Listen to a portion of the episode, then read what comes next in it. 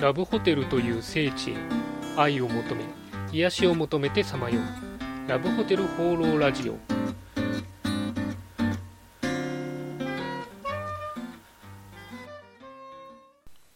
はいということで今週も始まりましたラブホテル放浪ラジオ第35回パーソナリティのラブホテルファンブログ管理人です、えー2週間ぶりの放送ということで、えー大変お待たせしました。あのちょっとですね忙しかったり風邪をひいてしまったりとかしてですねまだちょっとあの喉の調子が悪いんですけども、えーちょっと2回連続で、えーお休みしてしまいました。どうもすいません。まあ、あの今週から、えー通常通り放送ということで、えまた頑張っていきたいと思いますんでよろしくお願いします。そうですね、あの喉風邪を先週末ぐらいからですね、引いてしまって、ちょっと熱もですね、38度ぐらい出て、インフルエンザかと思ったんですが、まあ、の病院で検査してもらったら、ただの風邪ということでですね、あの薬飲んで、えーなんとか、えー調子も戻りました。まあ、のまだ、えー風邪もインフルエンザもですね、周りで流行ってますんで、え皆さんもぜひ気をつけてください。そんなわけで今週もよろしくお願いします。今週の気になったラブホテル情報はいということで私が独断と偏見で今週気になったラブホテルに関する情報をご紹介するこのコーナー、えー今週のテーマはこちら。数字で見るラブホテルの今その3です、えー先週ちょっとブログの方に予告というか、えーお題目書いたんですけども、え今回はですね、えその3ということで、えー機関レジャーホテル103号の、えーユーザーアンケートの結果からラブホテルの今についてお話ししたいと思います。えーということでですね、早速、えーいきたいと思うんですけども、えーまず最初のユーザーアンケートなんですが、えよく利用するラブホテルの件数は何件ですか？というものでした。皆さんはどうですかね？も私も普通は、え昔は1、2件だったんじゃないかなと思うんですけども、最近はもうコロコロコロコロ変えるっていうようになってるんですが、あのアンケートの結果でもですね、やっぱり1、2件が60%超で、3件が25%でした。まあ、結構ですね、もともとその、実はお客様気に入るとずっとそこを使うっていう、えデータがありまして、まあ、その通りかなという感じです。えー次にですね、初めてラブホテルを利用した年齢はということで、えーアンケート結果からですと、え18歳から20歳が、非常に多かったです。まあ、私の周りの話を聞くと、えーが大学生になってからとか社会人になってからっていうのが、まあ、地方のせいもありますけども、多い気がしますね。あとは多分今の若い人はあんまり使わないっていう話みたいなんで、まあ、年齢層とか地域でこの辺、えー偏りとかばらつきがあるのかもしれないです。平均としてはそんな感じでした。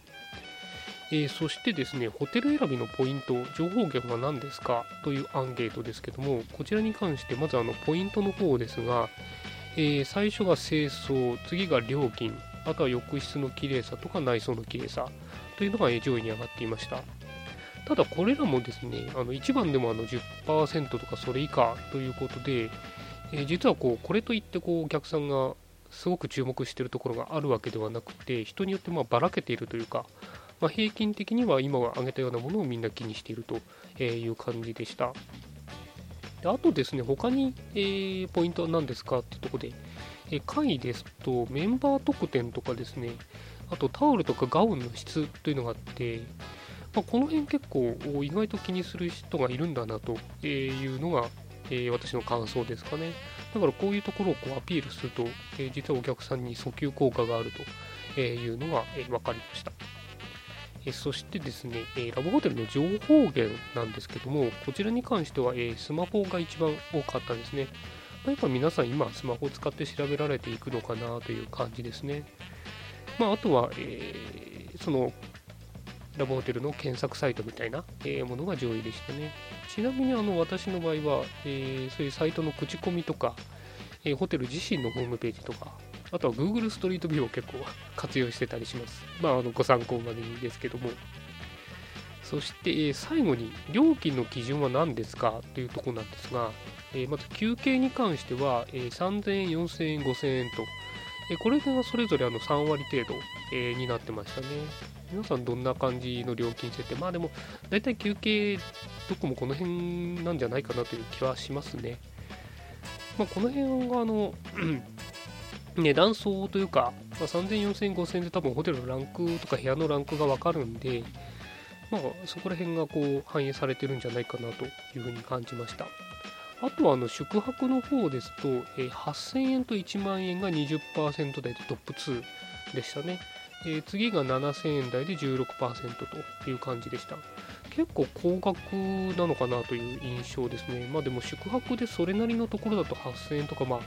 1万円だと結構豪華な気はしますけど、えー、というところなのかなという感じですね。もしかすると宿泊する、あえてラブホテルにお金払って宿泊する人っていうのはやっぱり特別なものを求めてるんで、えー、だったらそんな安いところではなくて、えー、ちゃんと値段があってサービスがいいところを選んでるのかなと、えいうふうに思いました。ということでちょっと長くなりましたけども、えー、数字で見るラブホテルの今その3ということで今回はのユーザーアンケートの結果をお話ししたんですけどもまあ私としては全般的にあやっぱりそうなのかなというあんまり意外性はない形でしたね。まあでも利用者アンケートなんでそうなんだろうとは思うんですけどもただまあこういう幅広くみんながどう思ってるかっていうデータってなかなかないんで、えー、結構貴重だったかなというふうに思います。あと最後に、えー、ラブホテル以外であの、異性との時間のために使用した場所はありますかというのがあったんで、これ面白かったんでちょっと紹介しようかなと思うんですけども、えー、っとですね、ビジネスホテル、シティホテル、旅館というのが2割超えでそれぞれトップ3という形でした。ま、やっぱこのビジネスホテル、シティホテルっていうのは今ラブホテルと結構、えー、競合しつつあると、まあ、実際競合してるんですかね、えー、という感じなんで、まあ、ここもデータが如実に出てるなという感じでした。えー、そんなわけで、今回は数字で見るラブホテルの今その3でした。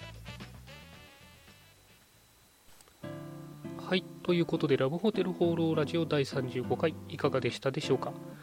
あの、久しぶりにしゃべれてですね、結構すっきりしましたね まあ、あのこのラジオはあのこういうラブホテルの私自身のですね熱い思いとか今をたくさん話せる場所としてまあ、自分自身が大切な場所なんだなというところを、えー、再確認した感じです、えー、皆様にもですね、引き続きお付き合いいただければなというふうに思っていますので、よろしくお願いします。